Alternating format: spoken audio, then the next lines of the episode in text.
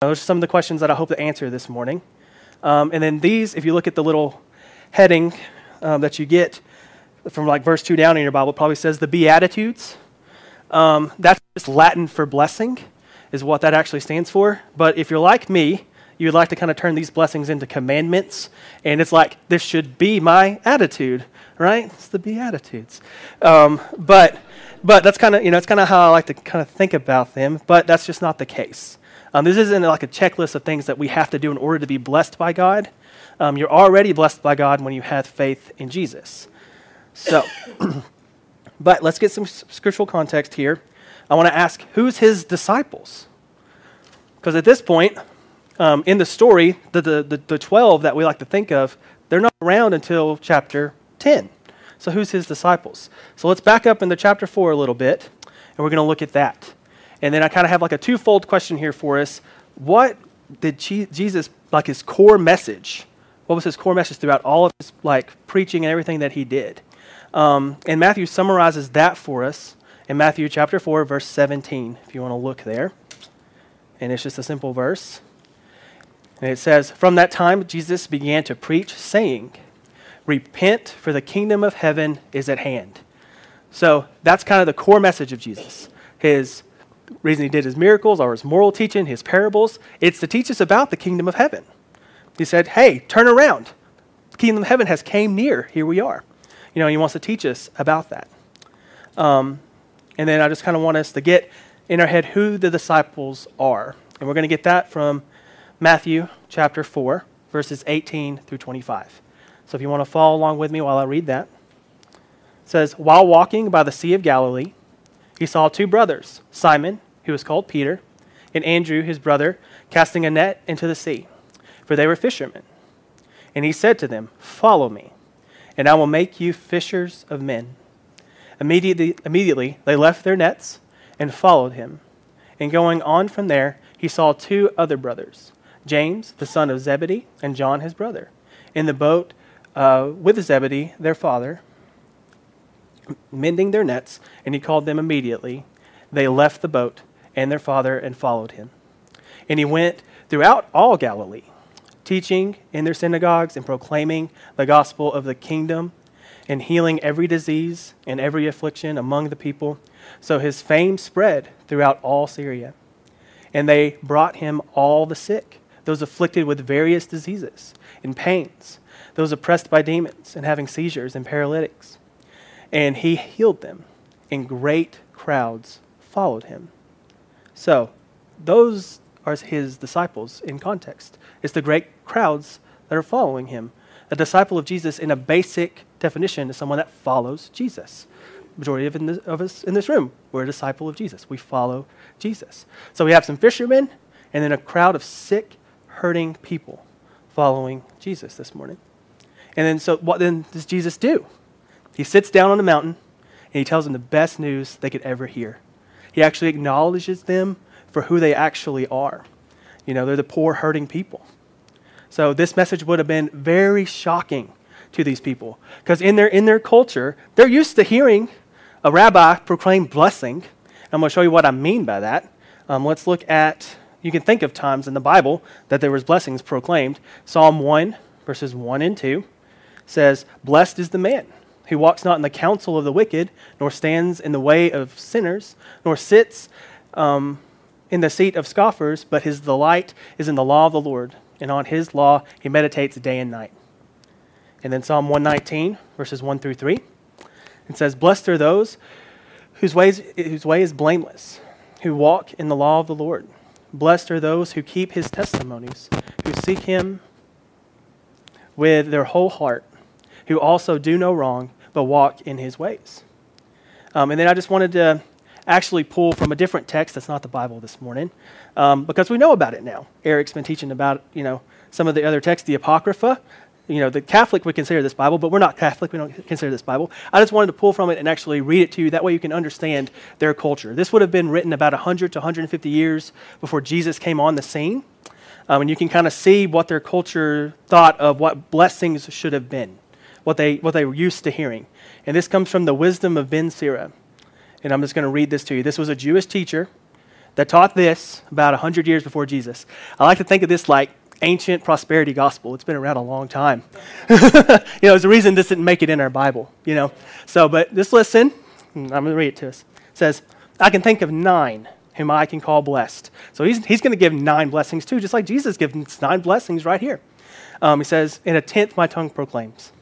A man who can rejoice in his children. A man who lives to see the downfall of his foes. Blessed is the man who lives with a sensible wife, and the one who does not plow with ox and donkey together. Blessed is the one who does not sin with the, with the tongue, and to the one who has not served an inferior. Blessed is the one who finds a friend, and the one who speaks to attentive listeners. How great um, is the one who finds wisdom, but none is superior to the one who fears the Lord. Fear of the Lord surpasses everything. To whom can we compare the one who has it? So you're blessed if you win. You have favor with God if you beat your inferior and you have all that stuff. That's what they're used to hearing, you know. And so, you know, proclaiming blessings is a very Jewish rabbi thing to do, and to these people, it would have been very common. Um, it's part of their culture. And I can imagine them thinking, when Jesus is sitting down here, he says, Blessed are you. He's like, Oh man, here we go again. You know, we're the poor, we're the sick. He's going to tell us how we can actually have favor with God, and maybe we can actually attain this, maybe we can do this. But it's completely counterculture even in this time. And so, with all that being said, I just kind of want to walk through these nine blessings, keeping that in mind, keeping in mind his original audience, who he's talking to the fishermen, the poor, the sick, the day laborers, all that. And then I want us to look at each one of these blessings, and I'm going to try and give us some application today and how we can think about them today as well. And then I want you to keep in mind, as I'm going throughout this and all, all nine of these, each one of them is a puzzle piece. And at the very end, we're going to put the puzzle together. And then we're going to see the picture that it creates. So, all right, Matthew chapter 5, verse 3. It says, Blessed are the poor in spirit, for theirs is the kingdom of heaven. So, what does it mean to be poor in spirit? And how is that even a blessing? So, remember who Jesus is talking to. You know, I'm going over this over and over again because Matthew makes it very clear to us um, in the verses before. It's the sick, the hurting. You know, nobody cares what these people think about the future of Judea and the Roman Empire. They don't care. Uh, they're the insignificant people. Roman society wouldn't help them. You know, Roman society back in this time was the most cutthroat society that ever existed. There's no welfare, no help. You know, if you were if you were one of these people, you were on the street. You know, like that was it. Um, the Jewish society wasn't coming to help these people. They weren't asking them to come read the Bible in synagogue or read the Torah in synagogue. They didn't care what these people thought. You know, they are the poor in spirit. You know, but here we have Jesus offering them the kingdom of heaven first. How awesome is that? How can you not love Jesus for that? You know, but you know, everyone in this room right now, myself included, we are poor in spirit no matter how much we actually think we know about the Bible, no matter how much you want to listen to my words or Eric's words, you know, at the end of the day, we can never forget that without Jesus, we are nothing but creatures of wrath. You know, and then the people that are most likely to have faith in Jesus are the ones that are at rock bottom, poor in every sense of the word. You know, it's hard to separate our earthly circumstances from our spiritual well being. You know, God has brought many of us low in this room just so we can see how amazing this blessing truly is and just how beautiful the kingdom of heaven really is. So, in my mind, that's what it means to be poor in spirit. All right, Matthew chapter 5, verses 4 through 6, where I'm going to do kind of three at a time here. Uh, Blessed are those who mourn, for they shall be comforted. Blessed are the meek, for they shall inherit the earth. Blessed are those who hunger and thirst for righteousness, for they shall be satisfied. All right, if you're like me, you have a lot of questions. um, but mourn over what? Is mourning over the death of the family pet count? You know, like is it something along those lines? What does it even mean to be meek?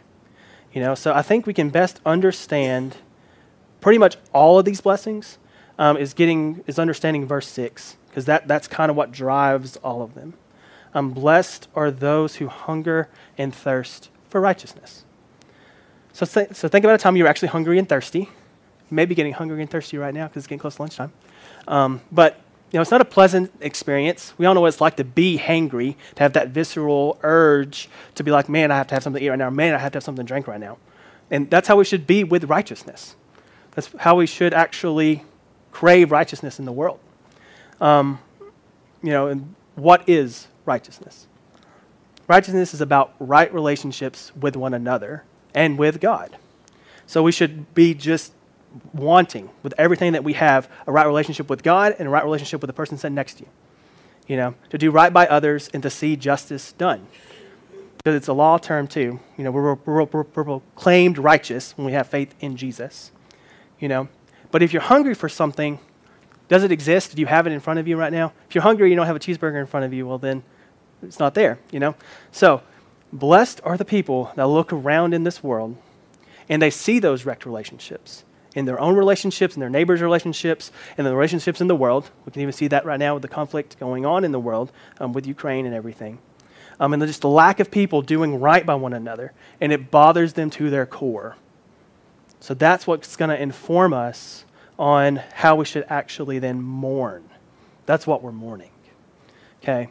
Um, we are blessed because we actually notice something that God notices big time, um, which is that the world um, is not doing well uh, but God's going to do something about it. Namely, the good news of the kingdom of heaven that Jesus is bringing to us right now, and the life and death of Jesus and his resurrection. He answers our problems. We just have to have faith in Jesus.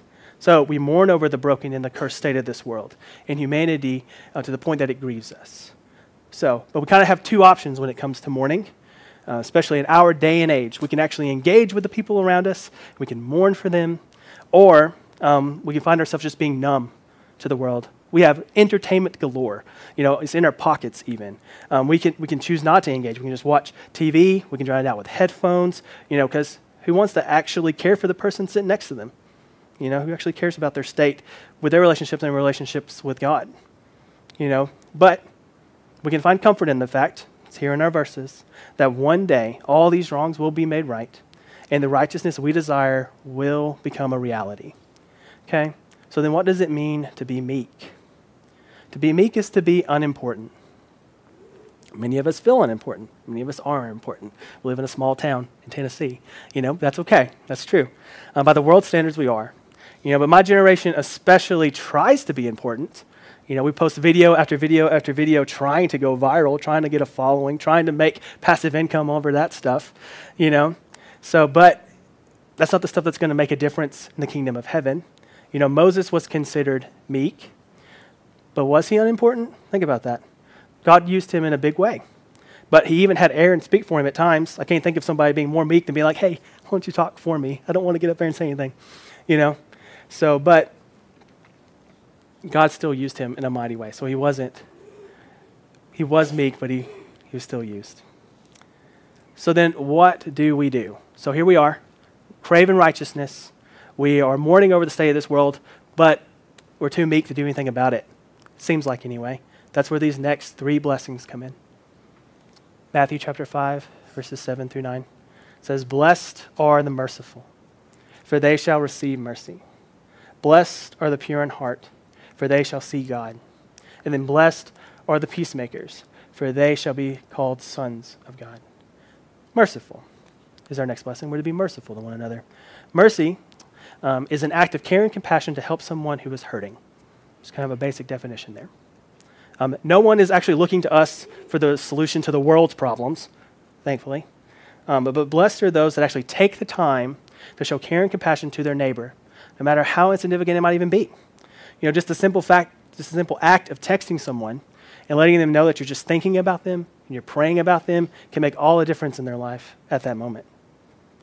So we should be showing small acts of mercy to one another. You know, pure in heart now, this one is the most difficult one to me, anyway, to wrap my head around.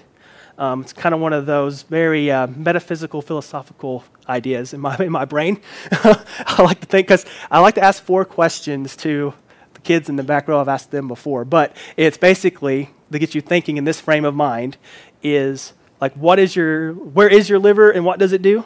It's right here, you know, and it filters the blood in your body. Where's your heart and what does it do? It's right here. It pumps you know? And then where's your mind and what does it do? And a lot of people stop and think, well, My mind could be my brain. It helps me think. It's my consciousness, all that. Or a lot. Of, my favorite answer to that question is, "Well, I've lost my mind. I don't know where it is, and I don't know what it does." You know. So, but get you thinking that way. And then the final question really gets you thinking in this metaphysical realm is, "Where is your soul, and what does it do?" You know. So that's kind of this pure of heart idea. Um, because it's gonna it's not our technical heart, but it's our spiritual heart. You know, um, these are the people that don't care about what the world has to offer. They value they have the values and the virtues shaped by Jesus' teaching. God is enough for the pure of heart. Because the blessing there is you will actually one day get to see God. You shall see God. That's the blessing. It's the ones that, you know, they desire to just know intimately and personally their creator and their redeemer. That's the pure of heart.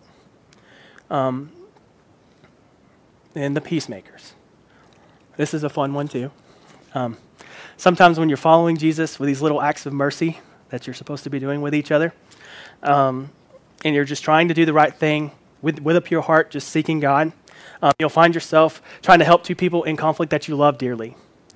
Um, and what, what happens when you actually step in to try and reconcile that relationship? they both end up hating you because you don't take either one of their sides, you know? So it's one of the most difficult things to do to reconcile two people that just hate each other, you know? But we're called to do that. We're called to be peacemakers. We're called to have those acts of mercy. Uh, and you're blessed but for doing it, you know? And like reconciliation is one of the highest values in the kingdom of God. You know, I think we know that very well here at Fellowship of New Church because we all came from basically a, a church that was torn apart, you know, but we're reconciled here. It was a difficult time.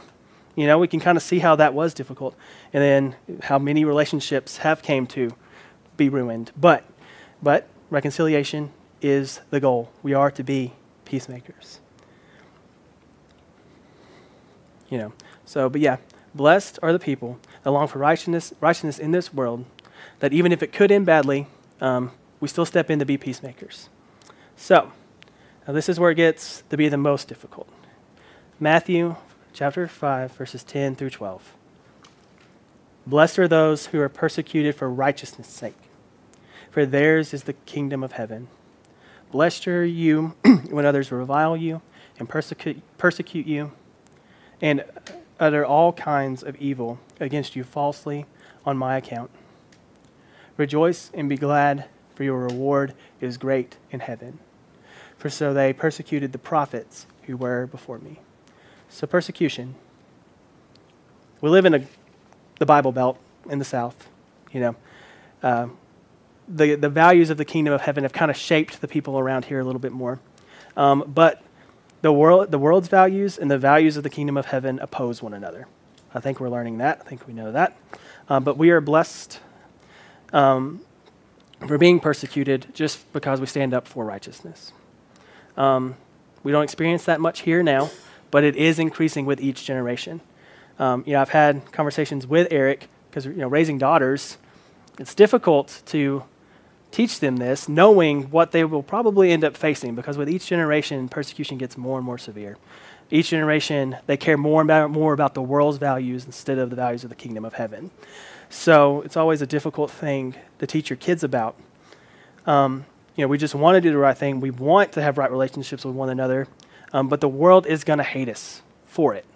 We can see that happening right now. The biggest issues in the church that we're battling against in the culture are all relational. All broken relationships of some kind. Think about it. Abortion is the result of a broken relationship and a broken idea of what sex is and what it's for. Um, if we could, you know, it wouldn't even be an issue if we all respected what God ordained as the marriage covenant. The same can go for the LGBTQ issues and the critical race theory issues, everything that's dividing us in the country right now. You know, all of these are broken relationships. They're buying into the broken value system of the world instead of the value system of the kingdom of heaven. You know, and it's an inevitable fact that at some point in our life we're going to be hated for our love for Jesus and for the love of the kingdom of heaven if we're engaging with the culture around us. Um, you know, the right value system that God has given us. So, but we can rejoice in the fact that our reward in heaven is going to be great. You know, Jesus is going to teach us in the rest of his sermon what a righteous people looks like. Okay, so Jimmy, you to cover that next week. Have fun with that. Um, you know, we're not perfect, but we all should follow Jesus with everything that we have. So, now remember, I said we are going to put all these pieces together here at the end and see what this puzzle creates. So, yeah, I'm a lot faster than Eric when I stand up here. I can't talk for 45 minutes. I'm sorry, it's just not in me. But anyway, we hope you learned something this morning. Um, but yeah, think about it with me. So, can you think of someone that came from poor, insignificant circumstances, that the religious elite hated, who mourned and grieved over the state of this world and the people that he met? He was extremely important, but did not think of himself as, as important. And he longed to see God's world set right. And with small acts of mercy to hurting individuals, he showed his pure devotion to the cause of the kingdom. He inserted himself into dangerous situations between people who hated each other. He even got persecuted and, in fact, was killed for it. So, who's that puzzle? What's, what's those pieces put together? The life and death of Jesus is the perfect embodiment of these blessings. His death and his resurrection is the only way that we can have right relationship with God and with each other. So at the end of these blessings, we, we are motivated to do something, you know, but it's not so that we can be blessed because we're blessed already. You know, God is with us, He is for us, and the kingdom of heaven is ours um, for those that have faith in Jesus. Amen? Amen. All right. Well, we're going to go ahead and get to the Lord's Supper because that's over there. All right. Flip to 1 Corinthians chapter 11.